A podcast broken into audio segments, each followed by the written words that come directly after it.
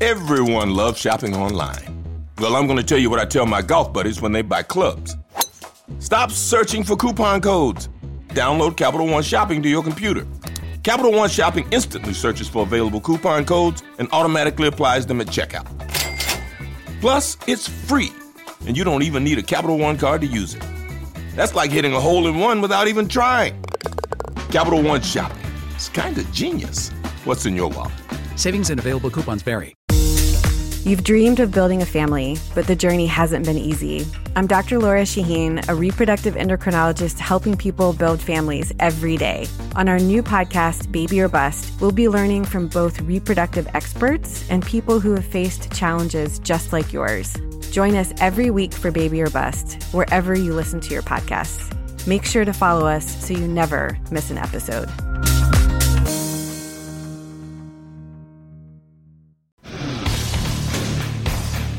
Today on the Czabe, Andy Pollin joins me and talks about the burden of hair. Poor guy. The craziness of a spring college football season and the ineptitude of N F L coaches like Rich Kotite and David Shula.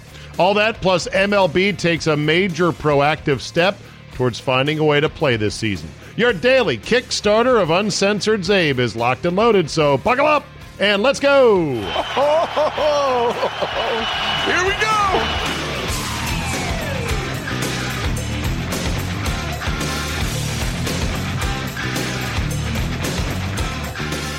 Wednesday, April fifteenth, twenty twenty. Thank you for joining me. Behold, Simi, life, real life, a thing that we have been denied for far too long.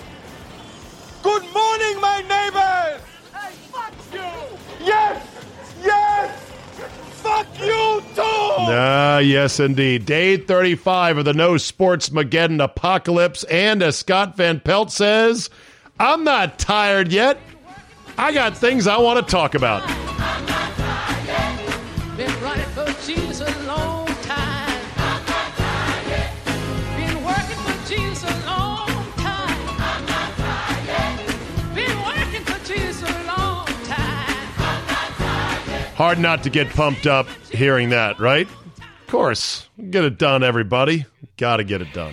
What's more, you gotta get it done. Exactly right. I wish there was better news on Tuesday. Tuesday dumped a lot of oh, news in the sports world. The Chinese Basketball Association was hoping to get started again in late April, and they have now punted back to July. Problems include American players that are on each roster that had to quarantine for fourteen days. They've been called back to China to start, and now this has been punted way back. The Tour de France, which, as you know, I am meh minus at best on, even though I understand how amazing these athletes are, uh, has been postponed, not canceled yet, but postponed, so that's bad. And the University of Cincinnati has canceled or has uh, shut down men's soccer, which they say is part of uh, not necessarily the upcoming expectation of a budgetary shortfall due to the pandemic, but uh, some had said that there was going to be cuts anyway. Th- there is going to be a lot of programs in sports that uh, do not make it. And then there's this. Uh, according to Governor Gavin Newsom of California, when asked about the upcoming summer holidays and the next school year, he said, quote, "The prospect of mass gatherings is negligible at best until we get herd immunity and get to a vaccine," quote unquote. Well, people quickly pointed out, well, those two are, you can't get to herd in lockdowns. And at some point, every country is going to have to make a decision, almost like running out into a eight-lane freeway of fast-moving cars. It's not going to be an easy decision to make. I have read enough about until we get a vaccine to realize that many people who say this on Twitter don't really know what we're looking at in terms of the probability, the timeline involved, and the prospect of just staying locked down, semi-locked down, separated for eighteen months, waiting for this thing to come. Uh, just uh, the more I've read about vaccines, the less optimistic about that approach I have been. Not saying we shouldn't try for one, not saying I'm not hoping for one, but this whole, oh, we'll get a vaccine. Oh, what, then everything's solved all of a sudden? And again, how are you going to make people get vaccines? I, I don't want to get too far into it, but clearly uh, the governor of California is taking a very strong sit-tight stance. I don't know how much longer it can last. I don't know how much longer it'll last for other states. And there is a definite political divide that is apparent between Republican governors and Democrat governors, and that's a reality. That said, this is interesting. Major League Baseball is going to participate in the largest study involving coronavirus antibodies to hopefully give researchers a better sense of just how widespread the disease is in major metropolitan areas across the U S M L B is going to participate with up to ten thousand people, staffers, players, you name it. Um, and they are going to uh, work in conjunction with Stanford University, U S C, and the Sports Medicine Research and Testing Laboratory, SMIRTL. SMIRTL. They'll use test kits that draw v- blood via pinprick and offer results within ten minutes.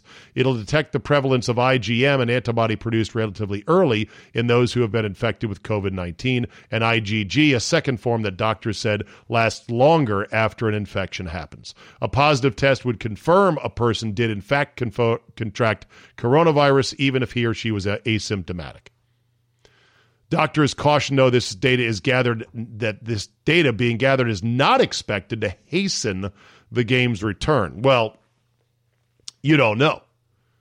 If somehow the numbers come back and show a over not overwhelming, but a substantial amount of covid nineteen present, then that will set in motion its own sort of logic and conclusions and everything else. It may end up hastening the game's return, but it's not an explicit like, oh, hurry up, let's go get these tests. And then if we find out that X percent have already gotten the coronavirus, we're good to play. It's not that simple, but this is good. Um, the, go- the, the study says Doctor J. Bhattacharya, professor of medicine at Stanford University, will assess the data gathered this week and write a peer-reviewed paper he hopes to publish as early as next week. This will be the very first of those. Why M L B versus other employers, he asked. I've reached out to others, but M L B by far moved the fastest. Yeah, see, because they, like every league, like every university, like every athletic department, are coming around to this is going to be an extinction level event if you just lay there and say, well, we'll, we'll wait and see.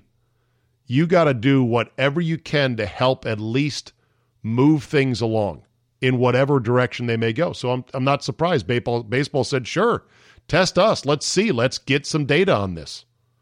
They said baseball has been enormously cooperative and flexible. Uh, we're trying to set up a scientific study that would normally take years, and it's going to be done in a matter of weeks. Good job on that. We'll see what it says. Now, of course, I'm bracing for very disheartening news. And that w- would be that, oh, yeah, we tested ten thousand Major League employees and ballplayers, barely one percent. If that's the case, a gulp. All right, let's see what Andy Pollin is up to tonight as he is doing his best. Hello. Hello. Did you know that sale of hair clippers jumped one hundred sixty-six percent last week? You can't get them on eBay. You can't get them on Amazon. And the prices for those that are there are triple. How's your hair holding up, Andy, in what has to be the longest stretch you've gone without getting it cut? Well, as a matter of fact, I got it cut right before the shutdown. So really? What am Yeah. So based I'm, on I'm what your instincts, like, hey man, things are about to get crazy. I better get this cut, or was it just due? Was it just luck? It was due. Yeah, it was, okay. It was that time. I usually get a cut about once a month, and uh, yeah, so I was okay. And how is it now? It's a little long, uh, and uh, from what I'm hearing, barbershops aren't going to be opening anytime soon. So I may have the longest hair I've had since junior high. At, now, at, how do you feel about it? I, I, as somebody with no hair, I'm curious about this. And by the way, I've got no sympathy for people complaining about, oh, I need a haircut. Fuck you. The no one percent hair club. Screw off. But if if you end up with a big mop of hair for the first time since high school, how are you going to feel about it? I uh, probably won't be too happy about it, but uh, I'll deal with it. You know, as as you say, there are worse fates, right? There are worse fates, and you just got to roll with it. But uh, everyone likes their grooming the way they like it. You've had hair fairly short, almost like Matt Lauer. Not quite that short, but close. What's your preferred right. length? Um, about what it is now, uh, maybe maybe like three weeks after a haircut. Um, I like it above the ears. Uh, I have a beard now, so the sideburn action is a little bit different than it used to be. Right. But, uh, you know, uh, you know, I'm not I'm not real picky about hair, to be honest. Okay. Well, you got it. Mm. So I'd, I'd say get a get a wild mane going and take pictures. Yeah, that, that's great. I look like the dude in, uh, in uh, what's the bowling movie? Uh, come on. Big Lebowski? Uh, whatever. Big Lebowski, yeah. How can you say that bowling movie? It's, you claim it's your favorite movie of all time, I, no, I or like, amongst my favorite your favorites. Bowling movie, yeah, my favorite bowling movie. It's oh. not my favorite movie. Wait a minute. There's Kingpin. There's Big Lebowski. What other bowling movies are there? Right. That's it. that's so it. That's that, the two. of, of the two, that's the one I choose. Okay. So as we are hurtling into the depths of thirty-four days and counting with no end in sight of no sports, does it feel like, wow, this is what it's like to not be a sports fan at all?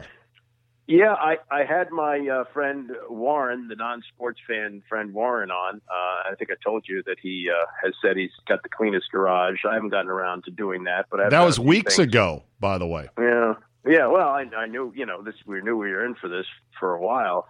Um, yeah, I, I, I wonder. I had wondered what that was like. Uh, the the thing about being a non-sports fan is you don't miss it. Being a sports fan, you miss it dearly. Yeah, yeah, you miss it more and more. And like Sunday night, oh, good horse, the horse competition. But it was sadly disappointing. I didn't like it at all. Right. So. Um, Yeah, I'm, I'm waiting for real sports to begin. What does uh, what does your son Jeremy say about this? Well, he's he's not happy about it. He's um, he's at least somewhat occupied. He's home and he's uh, teaching classes online and uh, you know having meetings with students online and so forth. So it's not completely barren for him. But, but he loves yeah, sports not, though, like he's he, especially he basketball.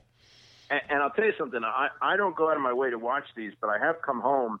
And I saw him watching the nineteen eighty-eight N B A All-Star Game. And I couldn't believe the quality of players in this. My God.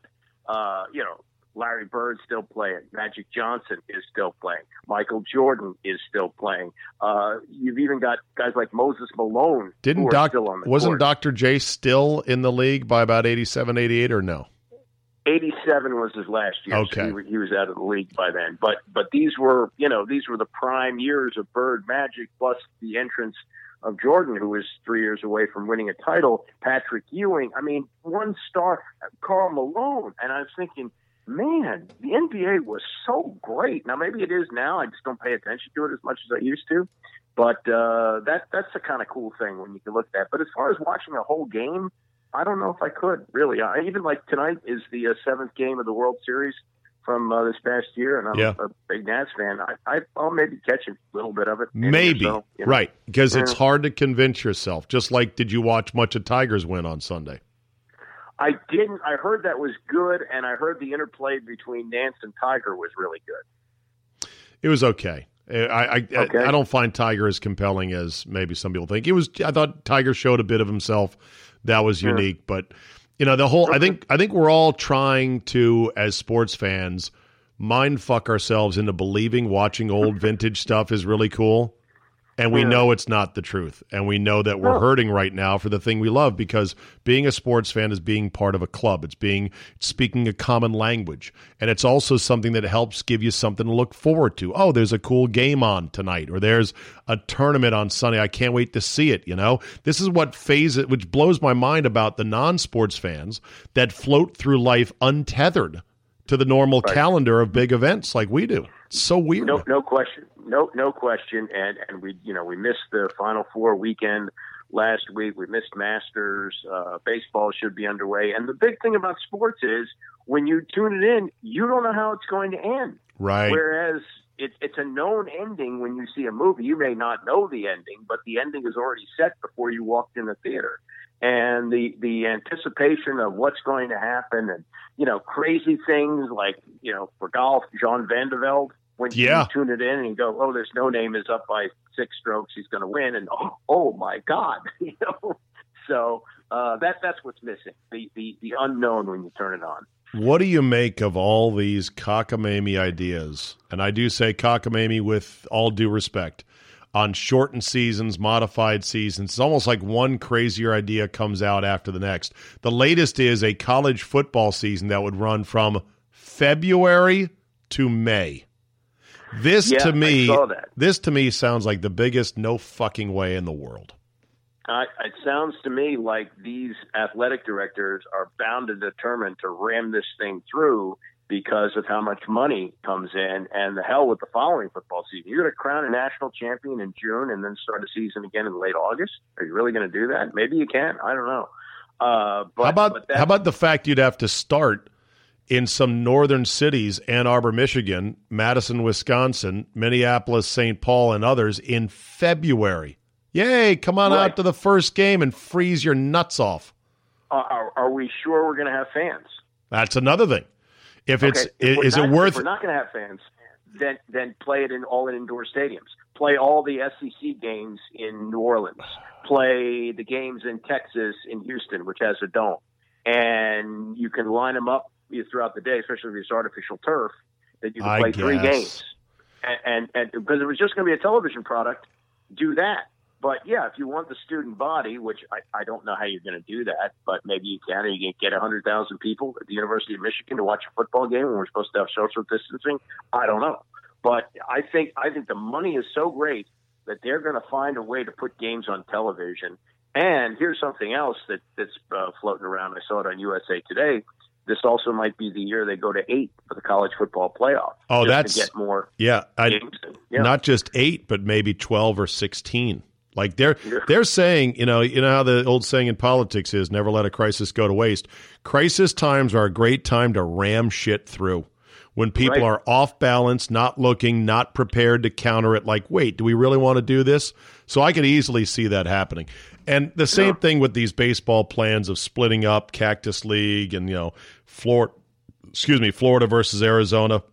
At some point, as our friend Tom Lavera would say, the juice ain't worth the squeezing. Yeah. Right, right. So well, there, there's that, but and you also got now some pushback from players like Ryan Zimmerman who go, well, "Wait a minute, I'm not going to see my newborn child for, for four, four months. months after it's born." Yeah. Right. I'm and, not going off and, to war here. I'm going off to play baseball. Yeah, yeah. So, we'll, but you know, they may say, "Okay, well, we'll use you know triple A players if you don't want to play," and then some of the major leaguers are going to want to play.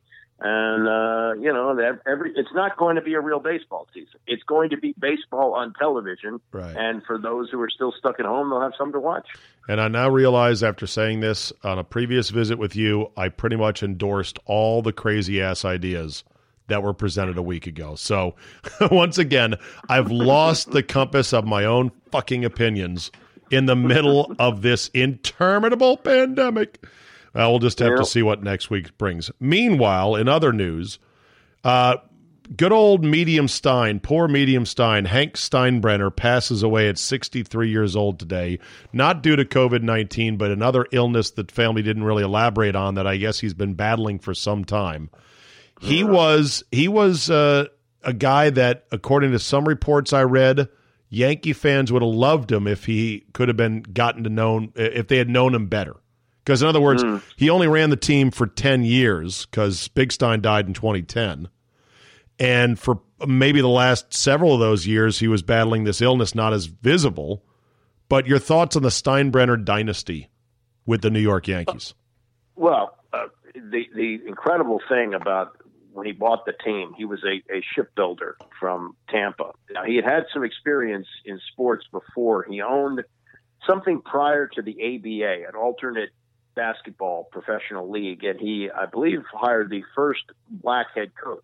That's why uh, our friend John Thompson has always liked Steinbrenner. Uh, he, right. he hired a guy by the name of, I think it was McClendon, who uh, to coach his Cleveland team.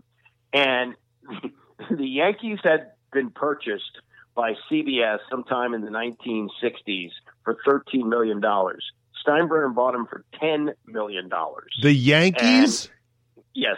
Look it up. ten million dollars to buy the Yankees. What year? nineteen seventy-three. Holy and, shit.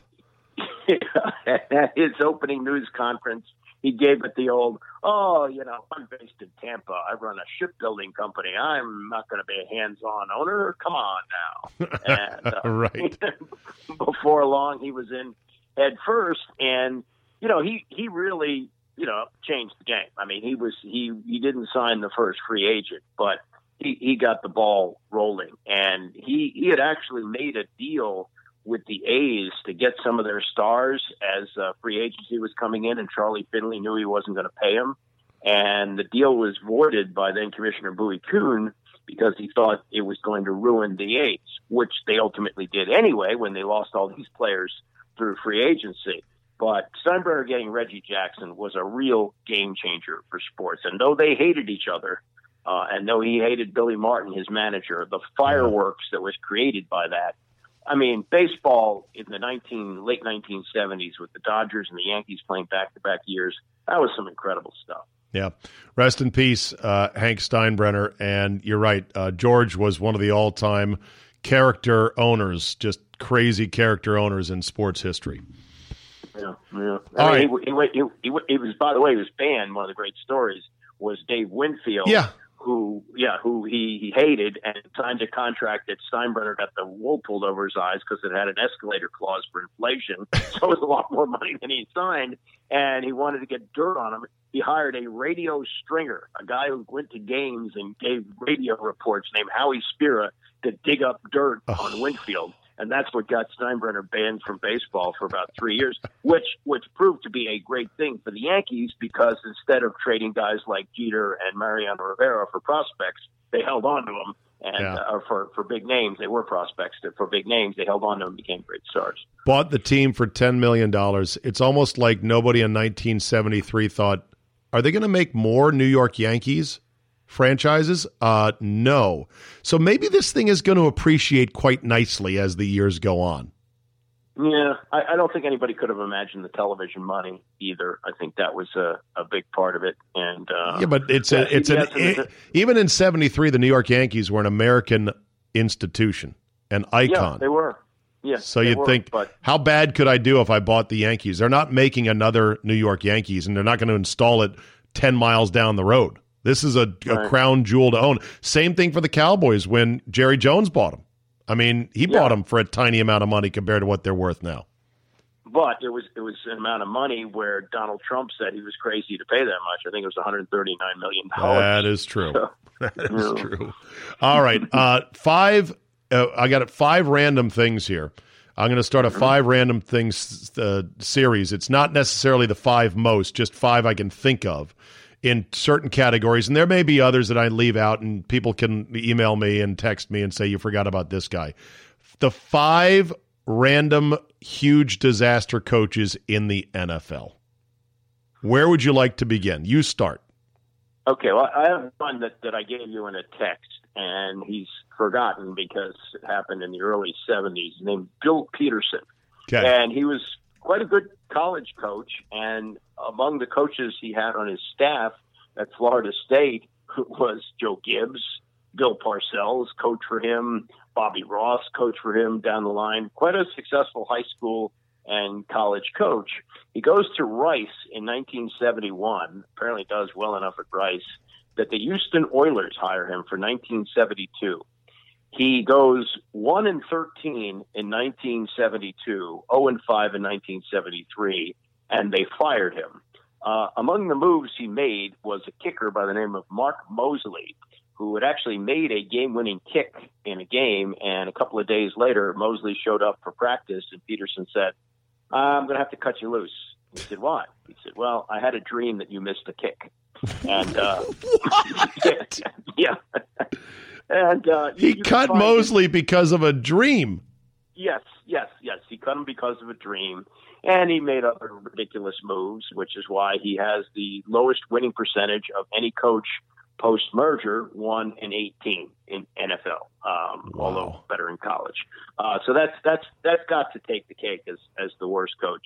ever. We lived through the Zorn era, well, including a year of doing his radio show. No. Jim, yeah, Jim Zorn is an all-timer, not only in how he was hired after a thirty-three day fruitless search uh, for Jim Spagnolo, right? The uh, or mm-hmm. Bob Spagnolo, whoever Spagnolo mm-hmm. was for the Giants. He was the D coordinator coming off a Super Bowl win and upset of the Patriots, and they went to the end of the line, tried to get him, and he said no in about five minutes, and then Dan Snyder turned around and was like, well, who do we got? Uh, Zorn was hired as O C, so give him the job. Yeah, but that's the weird thing, too, that he got the job as offensive coordinator before they hired a head coach. That because, tells you right there it was a bad hire. Because yeah, you didn't Jim think Paul he was head – said he wanted him. Right, yeah, yeah right, because you, you didn't think he was head coach worthy, but then you were left with nothing – at the end of, you know, January, and it was embarrassing. And so you're like, quick, just give him the job. And he turned yeah. out to be bad in so many ways, and he had no power. And, of course, Snyder usurped that authority at the first chance he could get. But the swinging gate play will forever live in infamy as Jim mm-hmm. Zorn's ineptitude. No question. Did it twice, too, which yeah. was remarkable. How yeah, about one Rich Kotite, who got yeah. not one but two jobs, one with the Eagles and another one with the Jets. How yeah. did a guy he, like Rich Kotite, who sucked so bad, get two gigs? He he was he was bad with the Eagles, not historically bad, but he was hired by the Jets by Leon, what was it? Leon Hess was yes. the owner, who was in his eighties, and he said, I'm in my eighties. I want to win now. And Kotite was, was very combative with the media and uh, very, very chippy. And I think his last year he went one and fifteen, right?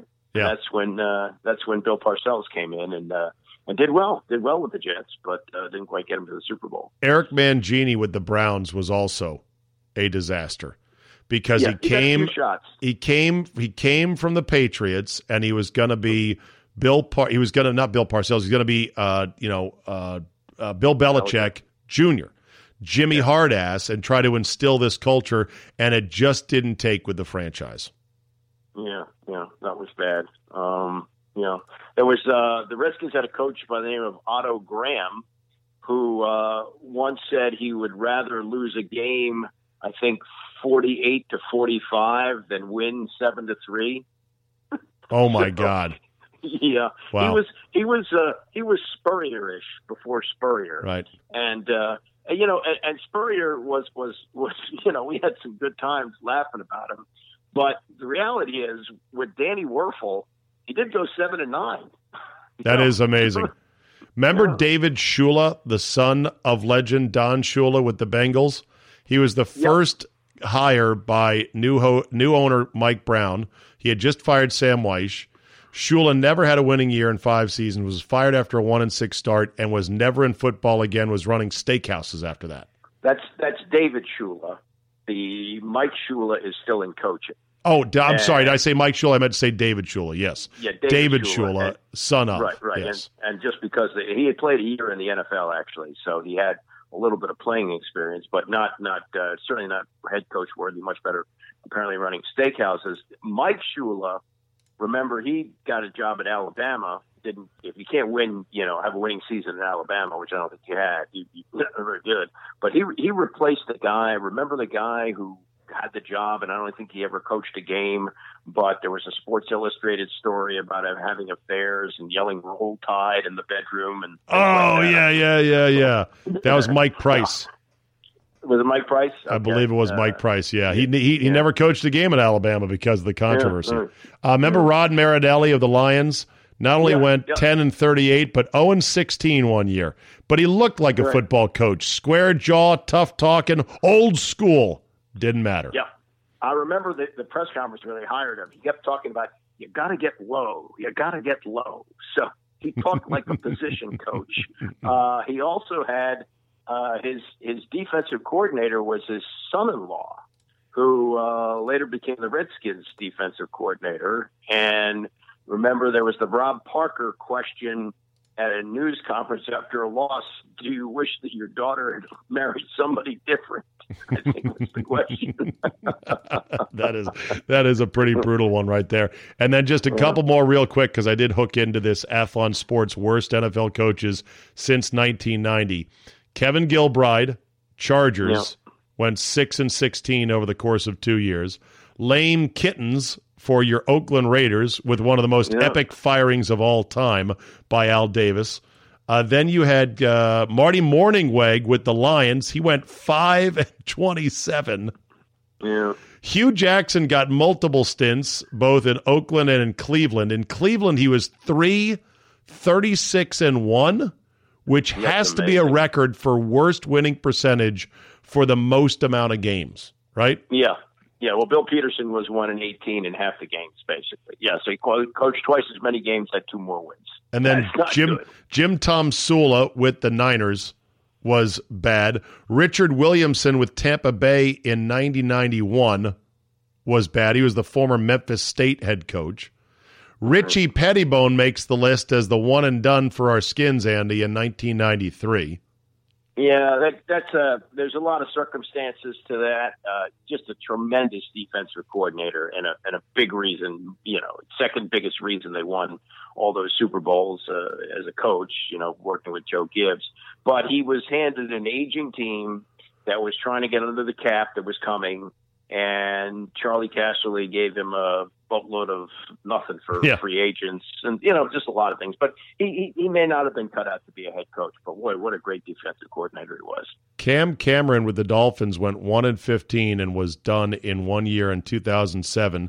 He was one of these highly sought-after, very respected offensive coordinators, put together high-powered offenses both at Indiana and San Diego with the Chargers. But then when he gets to Miami, he starts shaking up everything, fired a bunch of coaches, cut numerous players, traded others, traded Wes Welker to the Patriots, and he was one and done.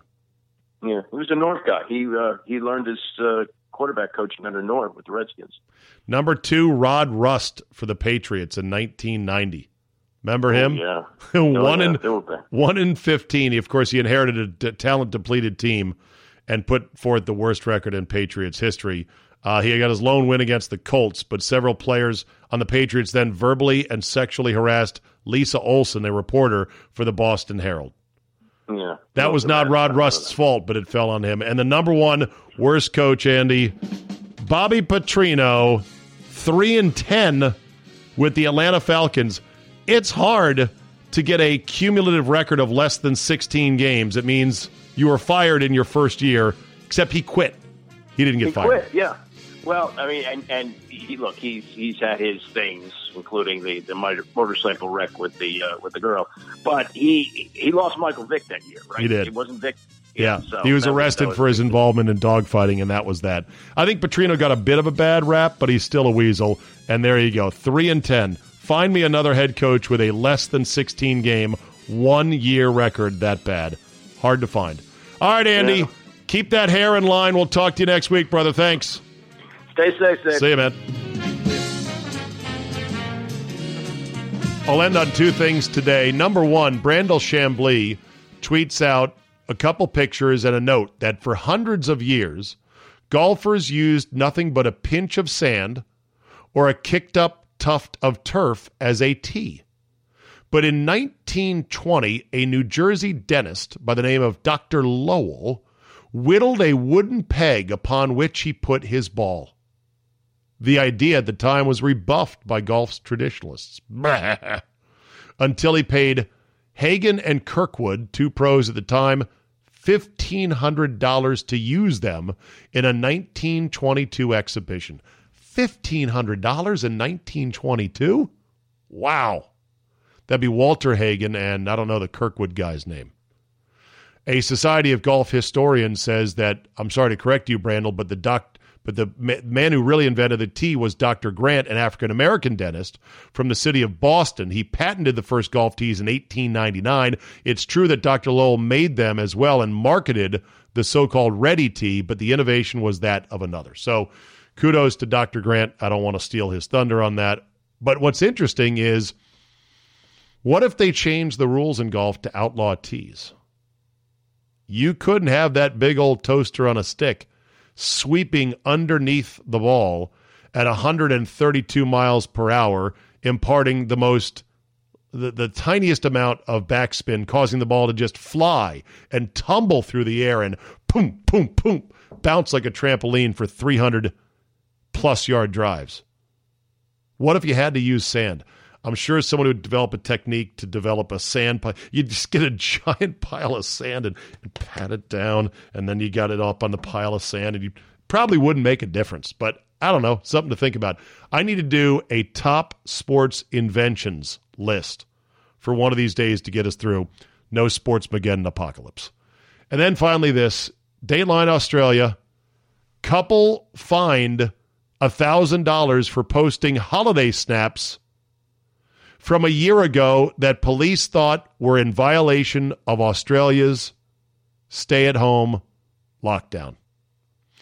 Facebook does it again. Of course, overzealous police do it as well. They see the photos, they go to their house, boom, here's a ticket for one thousand dollars. They had to call the newspapers to go, hey, this is bullshit, man. That they, these were my pic- these were pictures from a year ago. Yay! Totalitarianism. It's fun. All right, that'll do it for me today. Thank you so much for listening. Thanks for downloading. Remember to remain an apocalyptimist that even though you know it's all going to shit, it'll end up okay in the end. Just hang in there. Thanks for downloading. Thanks for listening. Subscribe to Fridays. It's only sixteen cents a day. Rate and review and do all that other good stuff as well. Have a great Wednesday, folks, and we will see you next time.